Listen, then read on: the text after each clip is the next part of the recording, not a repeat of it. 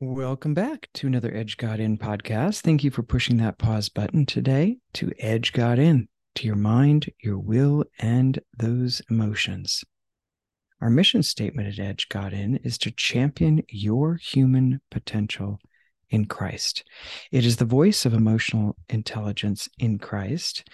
And it's our goal to be able to empower you to be able to override those moments when in neuroscience it's referred to the frontal cortex restricting and and tossing you into the back part of the brain simply put where you only have three reactive choices fighting running or freezing. So perhaps this week you have been hijacked by something emotionally that is keeping you captive and you keep pushing that replay button God desires to deliver you from that, my friend. He adores you, loves you right where you're at.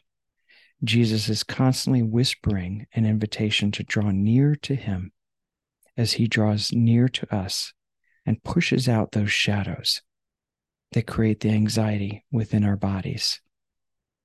Stress is the power you give, or I give, to outside circumstances to define what you can handle successfully, what you believe you could handle successfully. And as a follower of Christ, there is good news, my friends. All things are possible for those who believe. You can explore Edge God In and the different podcasts. We have over 200 now at edgegodin.com. There's also a one sheet that you can print out to capture your learnings from today's podcast. Please also visit us at emotionalintelligenceinchrist.com. We still have the 50% off offering for our emotional intelligence in Christ course. The purpose of that is to train you up to be able to be the boss of your emotions in Christ and to follow his lead on how he worked through difficult situations and many different personalities and conflicts. He is our mentor, my friends, when it comes to emotional intelligence in Christ. Please use the code EIC 2023, and you can find that at, at emotionalintelligenceinchrist.com.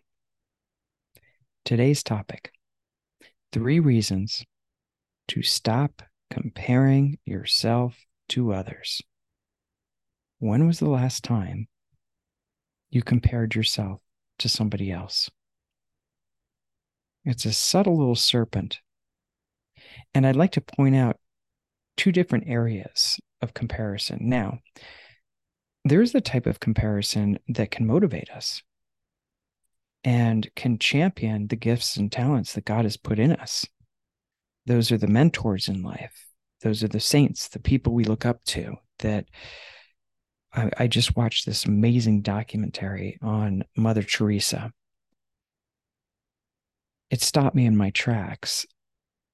And as I was comparing myself and my spiritual journey to where she at, she it was at, and what she did when she walked this earth, it didn't oppress me in any way. What it did was motivate me. So there's the type of comparison when you find somebody and you're moved by the Holy Spirit. I want to do more of that, God. I want to do more of being awake in the case of my comparison to Mother Teresa, being awake to those people who are in need every day within my own household. And she's big on starting in the family behind closed doors with my friends, people I bump into, whatever it is. So that was a comparison that brought me up to a higher level in my prayer life and what I'm asking for. I, I want to be more like that, Lord. Make me more like Mother Teresa, who wasn't confined by the opinions of other people and didn't compare herself. She was stooped in her mission, didn't look to the right or the left, and um, went to the poorest of poor. You've called me to a different mission. Help me to do a good job. And so that type of comparison is a good comparison. Today, we're talking about the kind of comparison that imprisons you, that holds you back, that creates creates all kinds of open portals, so to speak, for the devil to slither in and to hijack your identity. That's the conversation we're having today. So, as you think back over the last several weeks, when was there a moment when you compared yourself to someone around you and it produced negative feelings? Because that's the sign. Here's your sign. When you have negative feelings inside, you know it's the kind of comparison you want to stop doing if it boosts you up and moves you into a more expansive desire to do good and love God, that's a good comparison. So at the end of today's podcast, it's our desire that you walk away with three specific reasons to stop comparing yourself to others. Let's jump in. in name of the Father, Son, and the Holy Spirit. Sweet Jesus. I know one thing for sure. If you don't grant me the grace to speak your words, to say it whatever you want to say in the way you want to say it, then this will not produce good fruit, the fruit that you desire, which is always to draw people closer to your heart and remind them of how much you love and adore them right where they're at. And you love them enough not to leave them there. So may the words of my mouth, the meditations of my heart be acceptable in your sight for the edification of everyone who's jumping on today. Make us more like you, Lord. There's no need for the kind of comparison that steals our peace. You died to restore our peace and our relationship with you. We pray all these things in the name of the Father, Son, and the Holy Spirit. Amen. So come with me on this, my friends. If you have your Bible, turn to Genesis chapter 4. So we're right in the beginning here. And there's a very powerful and short situation that happens in Genesis, Genesis, Genesis chapter 4. Perhaps you've heard of the story of Cain and Abel. If not, welcome. It's a powerful one. So, Adam lay with his wife Eve, and she conceived and gave birth to Cain. She said, With the help of the Lord, I have brought forth a man. Can you imagine that? Just the awe and wonder, not knowing that that's what happens. Later, she gave birth to his brother Abel. Now, Abel kept flocks, and Cain worked the soil. In the course of time, Cain brought some of the fruit from the soil as an offering to God, but Abel brought fat portions from some of the firstborn of his flock. The Lord looked with favor on Abel and his offering, but on Cain and his offering, he did not look with favor. So look what happens. So Cain was very angry, and his face was downcast. Then the Lord said to Cain, I love the fact that this is just such open communication. It can be the same for us, my friends. There's just so many darn loud voices and shiny objects out there occupying the space between our two ears that we don't hear the whisper of God. It was pretty pure back then, way back then. Then the Lord said to Cain, Why are you angry? So think about that question the next time you're angry, because God asks us that too. When we're when we're downcast, He cares that our face is downcast. He cares that we're angry, we're frustrated. See, anger was the ramification of comparison. Why is your face downcast? If you do what is right, will you not be accepted? But if you do not do what is right, sin is crouching at the door. It desires to have you but you must master it. So that's a small verse and a huge invitation for us today. If your face is downcast because of a negative emotion that's produced by some form of comparison that happened over the last several weeks, God is desiring to release you from that. It's a prison, a mental prison. If you do what is right, and in that case, if you had a comparison that led to negative emotions in the past week, what is right is remembering your identity in Christ. That's the first phase of emotional intelligence in Christ. Remember whose you are. If you do what is right, you'll be accepted. Meaning, I, let me put this in context. This is the Old Testament, right? This was before, even though Jesus was present there in the heavenly realms, this is before God sent his son down into the world to to to change the game in terms of and I was just mentioning this to my husband the other night. I said, "You know what's so cool? When I took Eastern religions and Western religions, when I took those courses, the one thing I walked away with is Christianity is the only religion where God reaches down to man and he sees the torment that was happening even back then. He sees the torment that happens in the heart of mankind. And he invites us. Um, if you do not do what is right, sin is crouching at the door. Now, God's wanting him to do what's right. Now we know with the New Testament that what is right is believing that Jesus is the Son of God and allowing him to be the Lord of your life. Because by his sins, we are redeemed. That's what's right.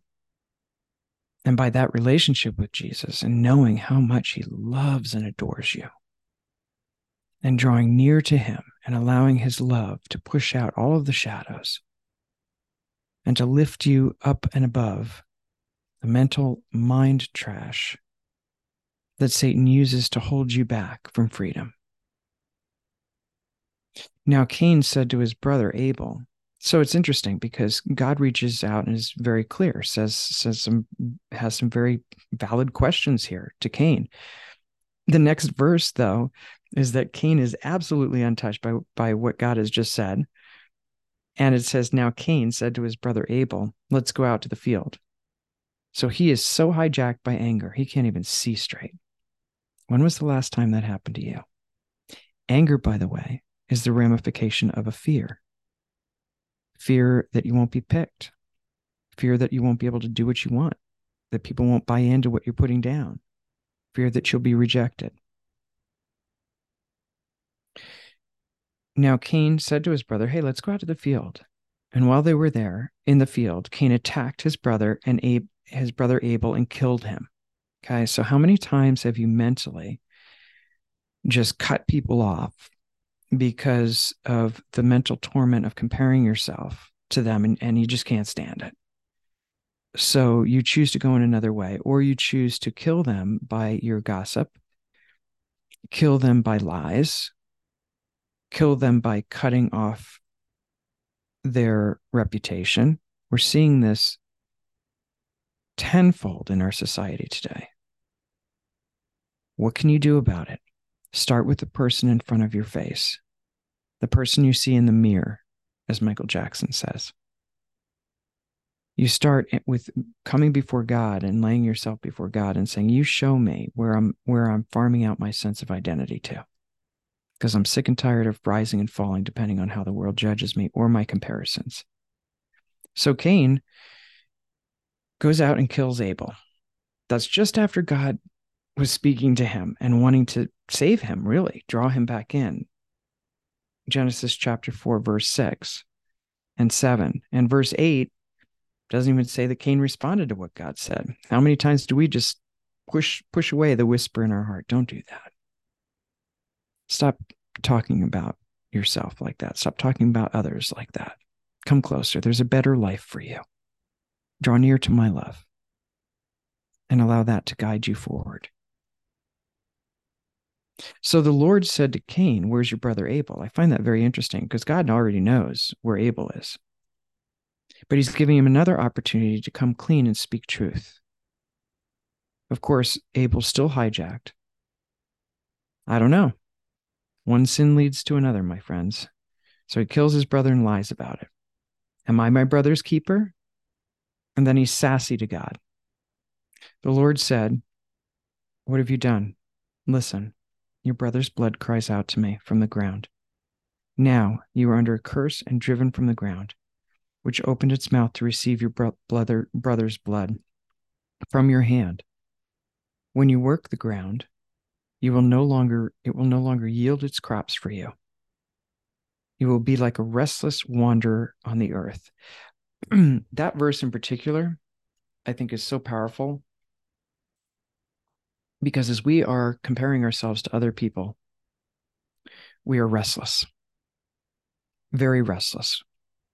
We become a restless wanderer on the earth. It's not a happy place to be when we're doing the comparison that flows from a place of lack and scarcity. And my friends, we lack nothing with God. He has such beautiful plans for you specifically. And so, the first reason to stop comparing yourself with others is this it undermines your God given unique value and worth and promotes feelings of inadequacy. Number one reason to stop comparing yourself to others literally undermines. Undermines means it takes away the value that God has already given you, that Jesus has died to affirm. He sees you today, my friends, and you matter to him. He adores you right where you're at.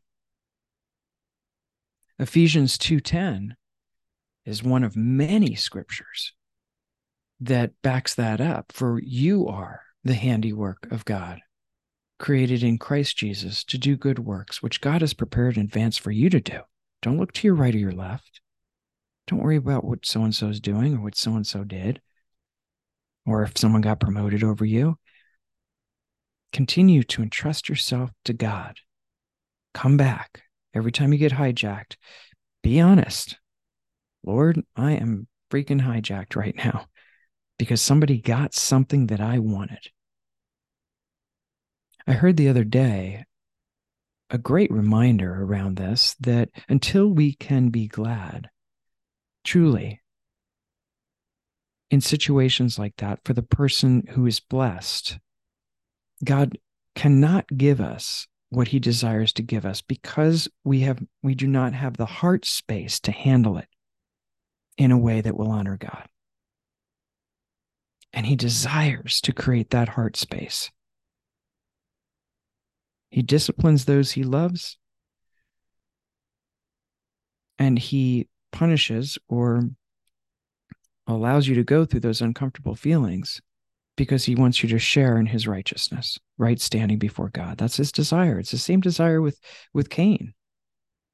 He even shows compassion on Cain because he, he lets Cain know, hey, this is what's going to happen. And Cain said, My punishment is more than I can bear. You're driving me from this land. I can't stand it because people will kill me. And the Lord has compassion, even when Cain has killed his brother. The Lord always has compassion. It's his very nature. He cannot deny himself. So let me throw in a personal story here. And this one comes, this is one I'm not, I'm not proud of at all. I'll just say that out, out loud. This is a story that happened, I believe, when I was in junior high, not my best years, just saying. And yet I remember it very clearly that we had a, a an outage. There was a huge, huge uh, nor'easterly that that came through Long Island, and um, my sister had a friend over at the time, and the water where we lived went over the road, and so she couldn't get back home. and And her home actually didn't have electricity. Our ours still did. So my mom offered for her to stay at our house. So she stayed one night, two nights, three nights. By the third night, I was so worked up because I was comparing the fact that my sister was allowed to have a friend over. Listen, listen to this. This is unbelievable. Just such a great example of when the flesh drives the bus, nothing good happens. That we had steam on our windows, and I actually went into my sister's room because I was so angry. It was literally a Cain moment. And I wrote in the mist, I'm going to kill you tonight. Right. That's how it manifested. Not happy about it. I refer to these as my BC days before Jesus Christ got a hold of my heart. I've apologized about that to my sister. Uh, perhaps you have a moment like that from your timeline where the flesh literally moved you to do something very ugly. And I wrote that in the mirror or in the uh, window. I'm going to kill you tonight because I was so upset because I was comparing myself to her and I had worked myself up in so much anger that I couldn't stand it anymore. And so this brings me to the second reason to stop comparing ourselves to other people. When I compare myself to others, my sister was getting to have a friend and I didn't. And my little teenage self centered, focused mind was just focused on what I wasn't getting and what she was getting, right? When we compare ourselves to others, it's as if we are saying, You have something I need in order to know that I'm enough, or in order to feel safe, or in order to feel like I'm successful, or in order to feel good about myself, or to feel that things are balanced. Life is unjust, my friends. There is no doubt about it. Look, they crucified Jesus Christ of Nazareth, who was sinless, pure, only had a heart for love and salvation of souls, and they crucified him. I was just reading last night, actually, in the Gospel of John.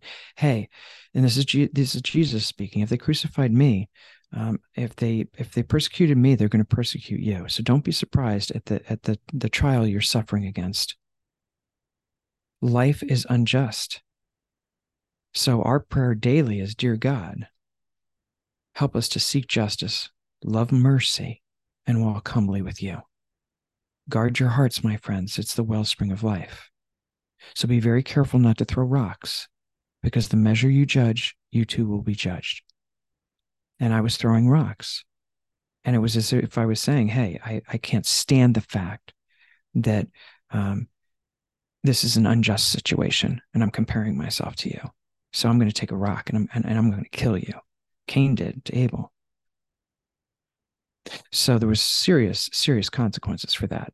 Needless to say, I heard my mom taking the stairs three at a time and she threw me on the bed. I got the biggest spanking I think I've ever gotten in my life. And I was a teenager at the time, made me even more angry. And yet it's something that really has come back to me many different times of how strong and overriding um, the flesh is and the sin within me that caused me to do such an ugly thing to write that. Um, praise God for his grace. So, the second reason to stop comparing yourself to others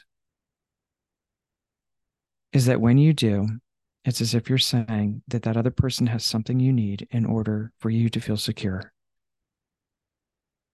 And it promotes self doubt and insecurity.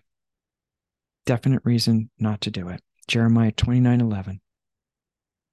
He has plans to prosper you and not to harm you, plans to prosper you, my friends, and not to harm you, to give you a hope and you a future. Anytime we negatively compare ourselves to others, which results in negative emotions, it's as if we're saying, I don't really trust that you've got my back, God.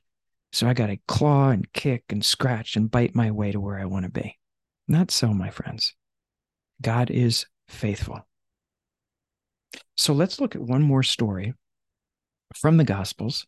And this is Jesus' take on envy and comparison. And I'm flipping my big fat Bible to Matthew chapter 20, verses 1 through 16.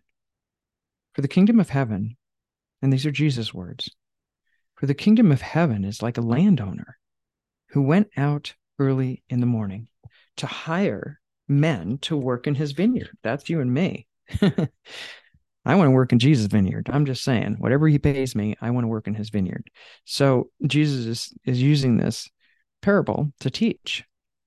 He agreed to pay them a denarii for the day and sent them into the vineyard. About the third hour, he went out and saw others standing in the marketplace doing nothing. So he told them, Hey, you also go work in my vineyard, and I'll pay you what, whatever is right. And so they went. He went out again about the sixth hour and the ninth hour and did the same thing. About the eleventh hour, he went out and found still workers standing around. He asked them, Why have you been standing here all day? All day long doing nothing. So I'd like to just kind of throw this in just for fun. It's as if Jesus is saying at the end of our lives, if we've done nothing in terms of pursuing God and opening our, giving our lives over and opening our hearts to Jesus to do his work of love. So I was so moved by watching Mother Teresa's choice of work. If we've done nothing in the end of our lives, it's as if he's saying, Hey, why have you been standing around your whole life? so are you standing around, my friends? Because I know there's days I'm just standing around and I can hear Jesus' words saying, Hey, why are you just standing around all day long doing nothing? So make that a prayer. Dear God, help me not to stand around and do nothing. Because at the end, I want to hear those sweet words Well done, my good and faithful servant. You worked in my vineyard. And you also allowed my spirit within you to help you conquer the flesh, meaning to override all the falsities that come from the weakness of the flesh that constantly whispers to you, You're not enough. You can't do that. Other people are more important than you. No one likes you. Your life will never be repaired. Nothing will ever work out for you. There's no hope for you. Those are all lies, lies. Not today, Satan, not today. And so Jesus goes on to say, uh, basically, he explains that the response of the people that he was asking that question, why have you been standing here all day long doing nothing? Because no one's hired us, they said. This is so great. I love how Jesus handles um, victimization. Because I know I've thrown there, there's an article I wrote uh, for Colorado Business uh, magazine quite a while ago. You can still find it on on uh, if you if you put it into and and and search for it. It's called um, Eight Ways to Throw a Successful Pity Party. Because if you're going to throw a good one, it might as well be a good one. Uh, if you're going to throw one, it might as well be good. And so I say this without any judgment. Um, Jesus goes straight in on victimization. He did it with the man who'd been paralyzed for for 30 some odd years at the pool of Bethesda. Um, you know, when he's like, Well, when I try to get into the pool, someone always jumps in front of me. Jesus' next line is stand up and pick up your mat and stop sinning. Meaning, meaning give God more authority than your condition give God more authority and believe that God has plans for you, even if you're looking around you and seeing everyone prosper around you but you. Still, have faith. Give God more authority that He's got plans for you. That's what He's looking for in the human heart. He said to them, You go into the vineyard and start working. Basically, come and follow me. Start doing my work in the world. When evening came, the owner of the vineyard said to his foreman, in case you're wondering, the owner of the vineyard is God, Jesus. they're they're they're running this vineyard on earth in earth school.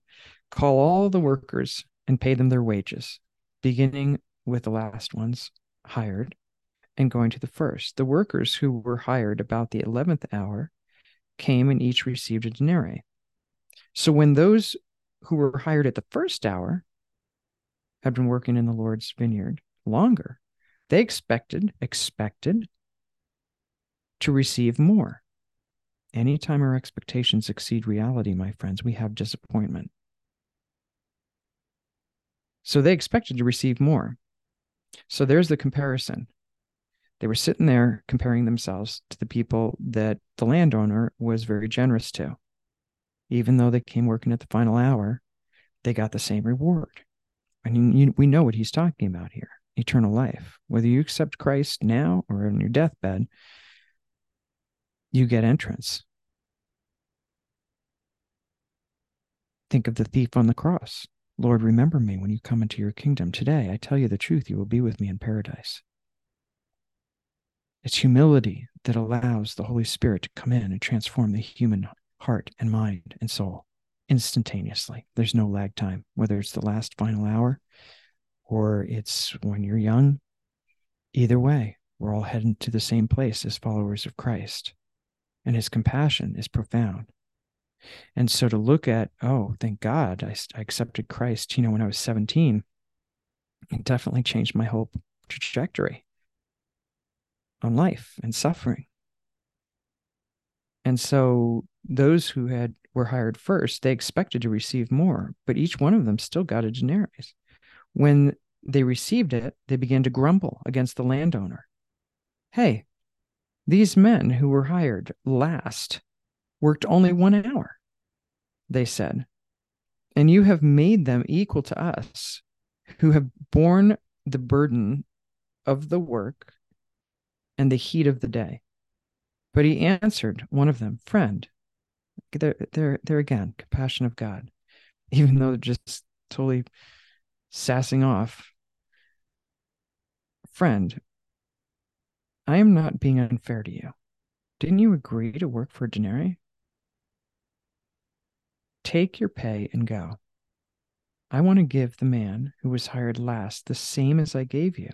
Don't I have the right to do what I want with my own money? Or are you envious because I'm generous? So the last will be first and the first will be last. So, my friends, the third reason to stop comparing ourselves to others is that it promotes jealousy and envy.